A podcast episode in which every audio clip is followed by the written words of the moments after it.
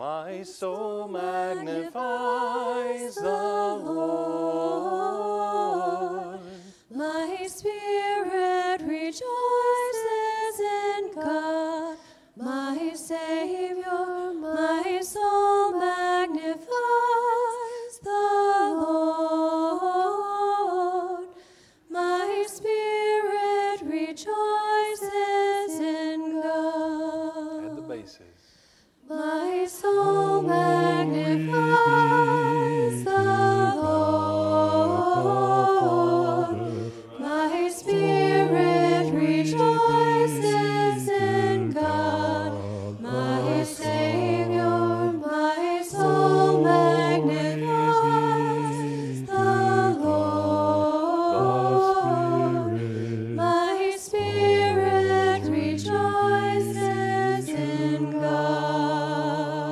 Altos.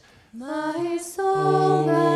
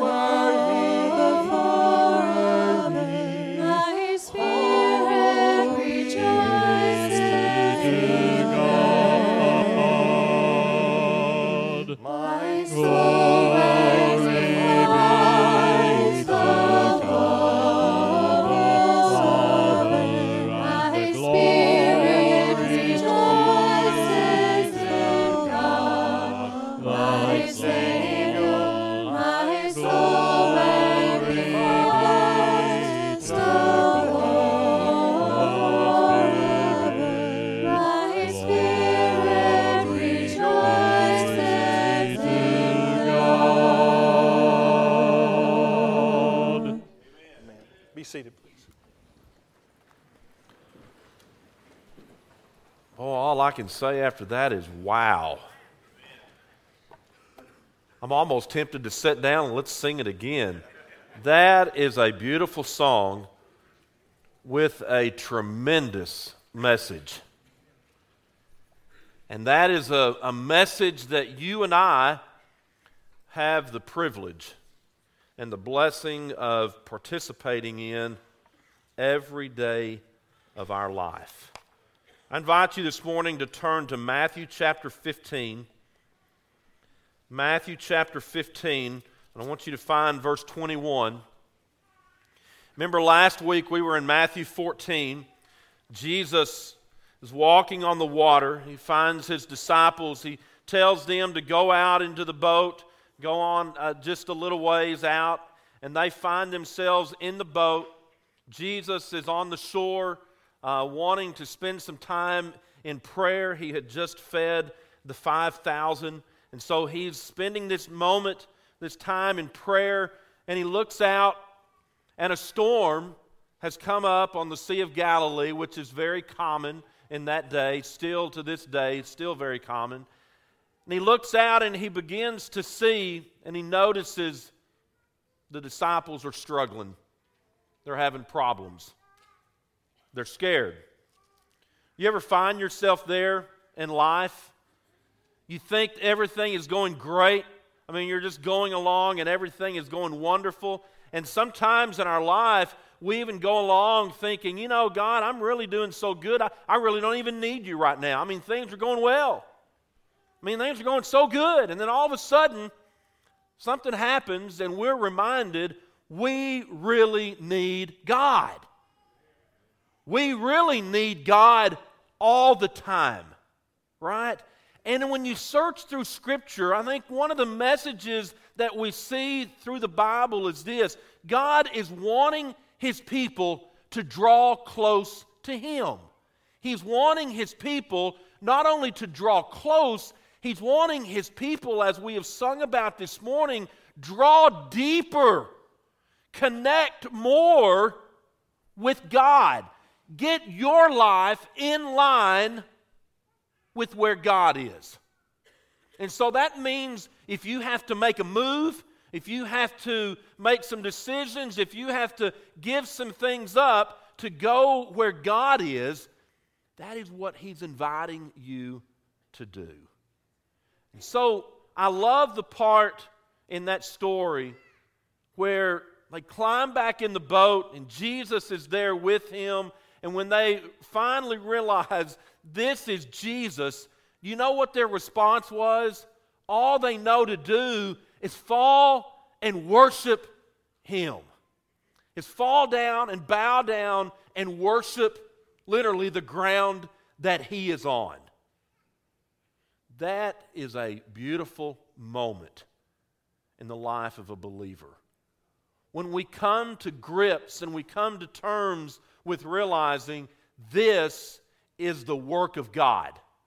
And all we know to do is to bow down and give Him the adoration and the praise that only He is worthy of. And we find ourselves worshiping Him. And so in Matthew chapter 15, the scene that I'm going to read to you in just a moment, when you first read it, if you just read it and just closed your Bible, you might think, you know, something seems a little weird about this passage. Something seems a little wrong here with how Jesus and the disciples are reacting. I mean, the reactions and the words are not what we would have expected him to be on the surface. And that's what I want you to keep in mind as we go through this lesson. So, if we were only able to share one story from his ministry with an unbeliever, this is probably a story that I would not encourage you to go tell right off. Because it's one that even we as believers, we've got to stay with it. I mean, we've got to really dig deep and look at what Jesus is doing here and why he is responding the way that he is. And so, you know, when you first look at this, you might think, you know, was Jesus having a bad day? Or do we see a crack here in his perfect love and in his compassion for people? With those questions in mind, and I think we know the answers to those, I want you to hear these words from this wonderful story about the faith of a Canaanite woman, beginning in verse 21. Leaving that place, Jesus withdrew to the region of Tyre and Sidon. A Canaanite woman from that vicinity came to him, crying out.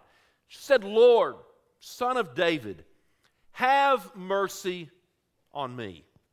You see, my daughter is demon possessed and suffering terribly. Jesus did not answer a word.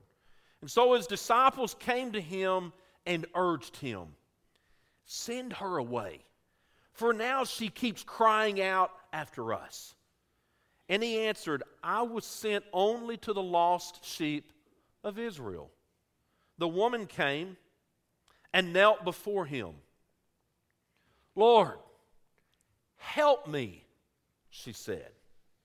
And he replied this time, and he said, It is not right to take the children's bread and toss it to the dogs. Yes, it is, Lord, she said. Even the dogs eat the crumbs that fall from their master's table. And then Jesus said to her, Woman, you have great faith. Your request is granted. And her daughter was healed at that moment. Now, I want you to go back for a moment, and I want to remind you of a couple of things. Jesus had been very busy. He had been in Gennesaret, or around the Sea of Galilee. He had just fed the 5,000, like we talked about, wanted some rest, but got very little because he had to rescue the disciples from the storm. And then when he finally gets to Gennesaret, people came for healing, and at the same time, the Pharisees are coming to make a challenge. And so you have both spectrums here. You have those that are coming that are really wanting to be with Jesus, to be healed. And then you have another group coming and saying, I don't think so, and have that challenging finger up at him just like they always do. And so he knew that the end was soon coming. And he also wanted to have this time alone with his disciples. And so Jesus did something that he had not done before or would do again during his ministry. He left Jewish territory and he heads north toward Galilee to Tyre and Sidon.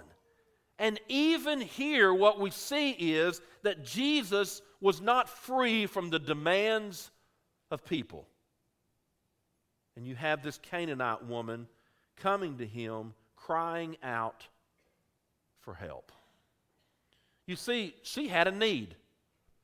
She had a need that was her daughter's, but because it was her daughter, it was also hers. Parents, do you know where I'm going with this? When your child is hurting in some way, you hurt, don't you? When your precious little grandchild is hurting in some way, you hurt too.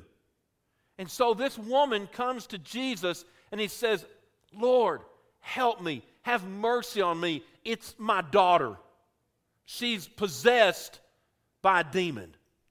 Folks, let me tell you, that is a serious, serious matter.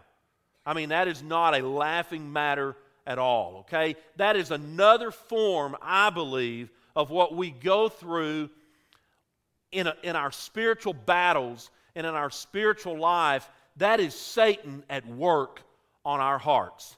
That is Satan working on our minds.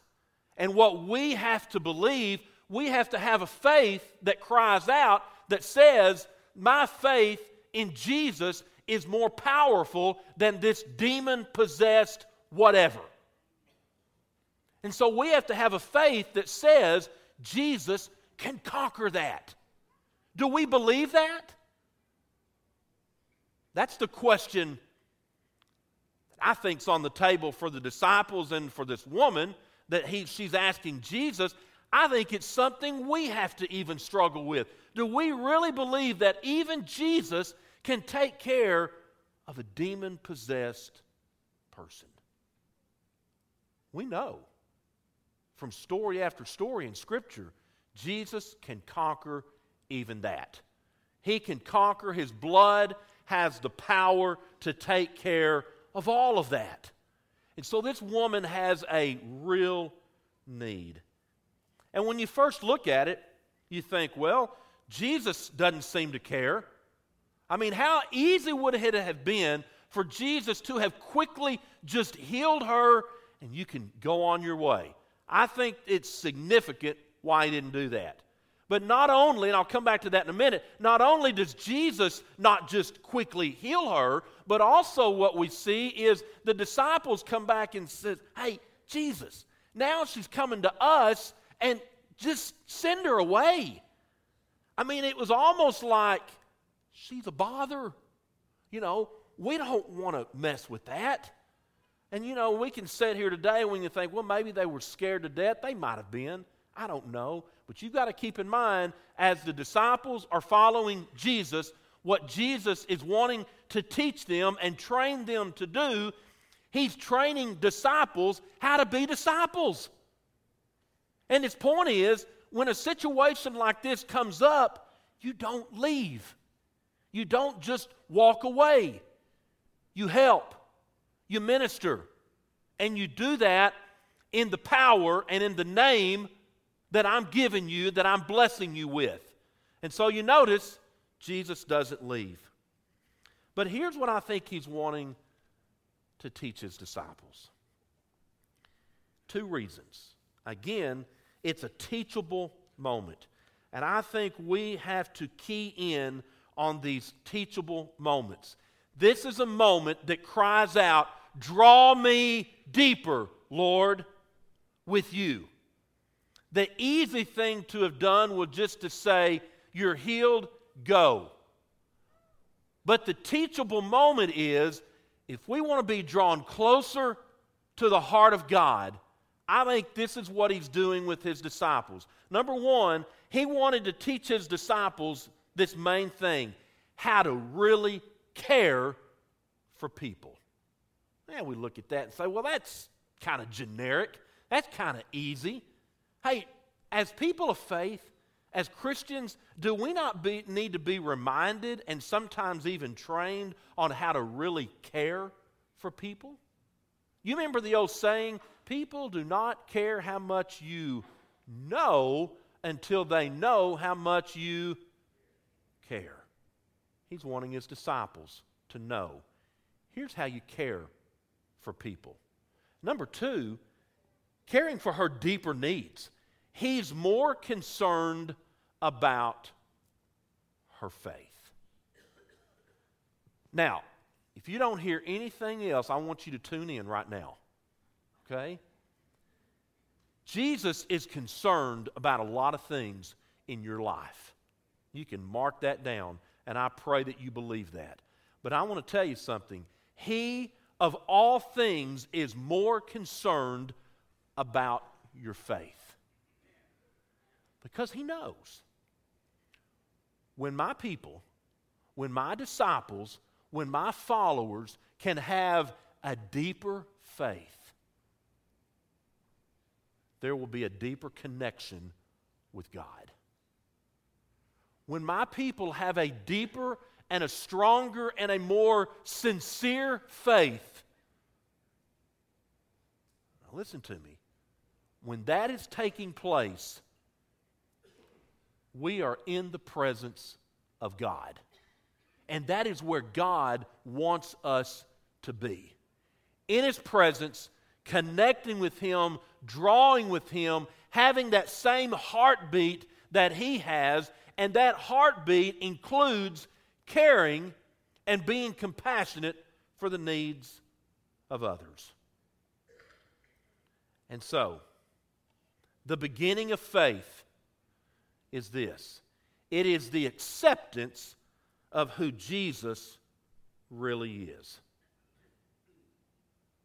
If you want to have just a basic faith that just kind of grows from there, the basic faith begins with accepting who Jesus really is.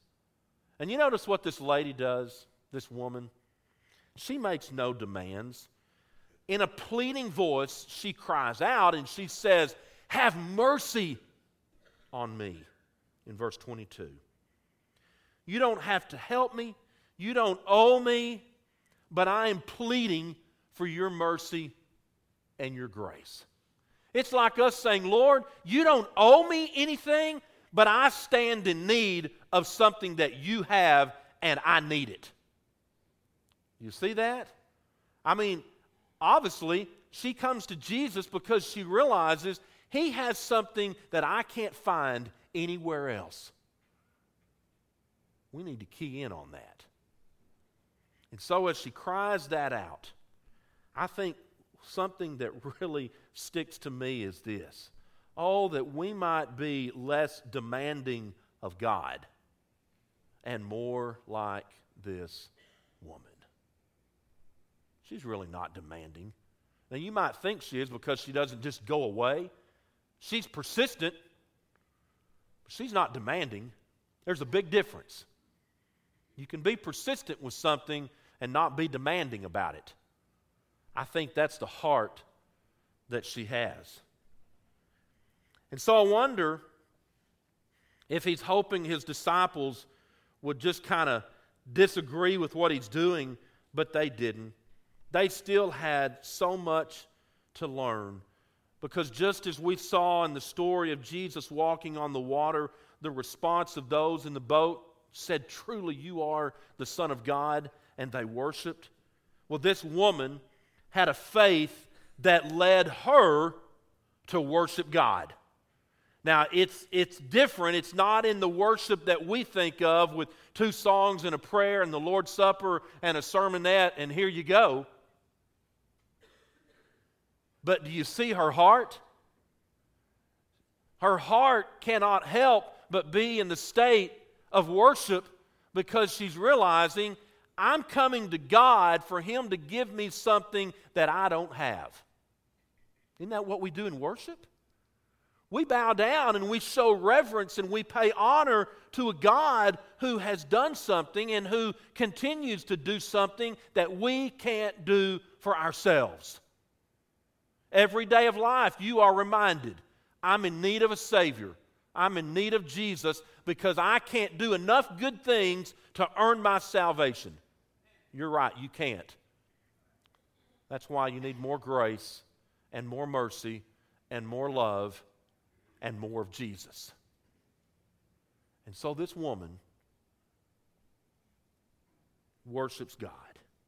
And she comes and she kneels before him again in verse 25. And she says, Lord, help me. She came with a sense of reverence, not as an equal, but as a wretched human before a great and holy God. Is that not what we do? Is that not the lesson that we need to learn over and over again? Is that we come not as an equal. Man, God is God and we are not. We are not God. And so we're not on the same ground. Otherwise, we wouldn't need Him. But just like this woman, we fall down and we come to the Lord saying, Lord, help me. Do we do that? I'm going to answer for us not like we should, not like we need to. And so, what a great example. This is another example. I'm glad that Jesus turned north that day. I'm glad that Jesus ran across. We know that's not the case. He was blessed to be in the presence of this Canaanite woman, just like this Canaanite woman was blessed to be in his presence. Are we not blessed to be in the presence of God every day? Sure, we are. And even though there are those moments that we forget that and we try to be superhuman, we are reminded once again of our need for a Savior. And so I love the response here. He doesn't let up. He says, It is not right to take the children's bread and toss it to their dogs. You see, the bread of life, the blessings of God belonged to his people. And so she was only a dog, not this vicious street dog like they had during the day, but this type of dog that people would keep in their home as a pet, which does not have the right to be treated as a child. Well, I, I grew up watching my granddad love on his dogs. And one day at the dinner table, my dad said, You know, Dad, when I die, I just pray that I can come back as your dog. And he meant you treat this dog like a human. I mean, they had a love bench out on the back patio, and you didn't just throw the dog a bone. The, the dog would sit there until my granddad would get the hammer out with the bone and chop it up, break it up into little fine pieces. Then the dog knew now it's time to eat this bone spoiled, rotten. One day I said, Big Daddy, why do you do this? I mean, this is unbelievable. He said, This is how a dog is to be treated because this dog is like my best friend. Now, you think about it. Do we not treat our pets with all the love and the care and the attention that we can? Boy, we spoil them rotten, don't we? Go ahead and shake your head. We do. It's okay. It's biblical to do that. Amen? Somebody agrees with that. But stay with me here. If Jesus was talking to you or I in this passage, it can come across a little offensive. Lord, I'm not less than anyone else. I have as much right to be treated right and be blessed as others do. But are we quickly to say, Lord, why am I not as blessed as others? Or, Lord, why am I blessed so much because I don't deserve this? I mean, this woman does not get upset with this play on words here. And I'm so glad that she stays with it. And I'm glad that the disciples are able to hear this. And I'm glad that we're able to take a glance into it as well. Because what we seem to realize is this she seems to know Jesus well enough that she's not accepting that as a rejection. She expects him to heal her daughter, not because of who she is, but because of who he is. Folks, we need to learn that. God doesn't do it because of us, He does it because He's God. He does it because it's His loving nature to do that. It's His loving nature for His will to be done in our lives. Otherwise, we wouldn't be His children, would He? But we're His children because He loves us. And love has no boundaries, love has no limits. There, does it? We sang about that this morning. Magnificat. What a great love God has for his people. And so she begins to realize I am a dog because I'm not worthy to be your child. But because you are so rich in blessings and in goodness, even a crumb will be enough to heal my daughter. You see, that's why there's more to this story than what's on the surface. Because when you just read it, you're tempted to just close your Bible and walk away from it for a little bit. You got to stay with it. And you got to see the deeper meaning. Yes, you and I, in that sense, we're dog. We're not worthy to be his child. But he's accepted us on that terms. But not just at that. He doesn't just take us where we are and leaves us. He shows us what he expects. He shows us what he wants from his children. And so she shows humility in her request because all these things about her point to one thing. And Jesus knew this all along. And now he can look at her and he can look at the disciples and he can say, Woman, you have great faith. And what he longs to do with us, he longs to look deep in our life and say, This is my child. This is my son. This is my daughter. They're worthy of great faith. And as he speaks these words, we know the rest of the story. Her daughter was healed. And all along, what she was praying for, she got. Healing was on its way. There just needed to be a little time.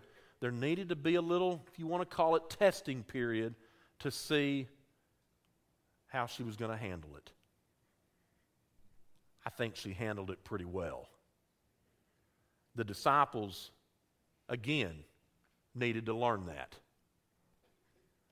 We, as his disciples, again, need to learn that. And so, how does your faith compare to that of this woman? I mean, are there times in your life where over and over again you ask God for healing or for help, and it seems that He just doesn't hear you? Do you feel that He's not treating you as a father would or should treat His children? Could it be that Jesus is testing you?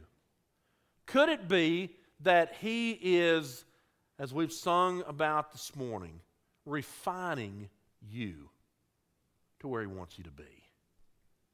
1 Peter 1 6 and 7. In all this you greatly rejoice, though now for a little while you may have had to suffer grief in all kinds of trials. These have come so that the proven genuineness of your faith, of greater worth than gold, which perishes even though refined by fire, may result in praise, glory, and honor when Jesus Christ is revealed. We go through the test, we can't wait for the results.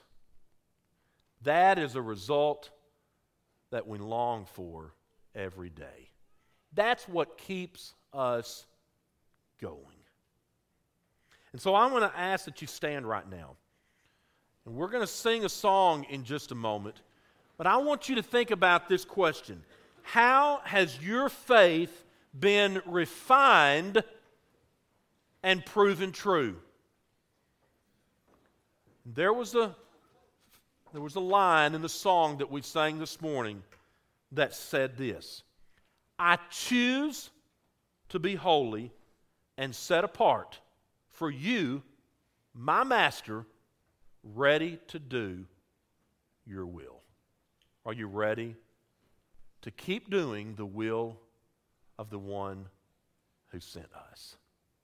Let's sing this song of faith this morning. And if you need to come for anything, we stand here ready to help you this morning as we sing this song.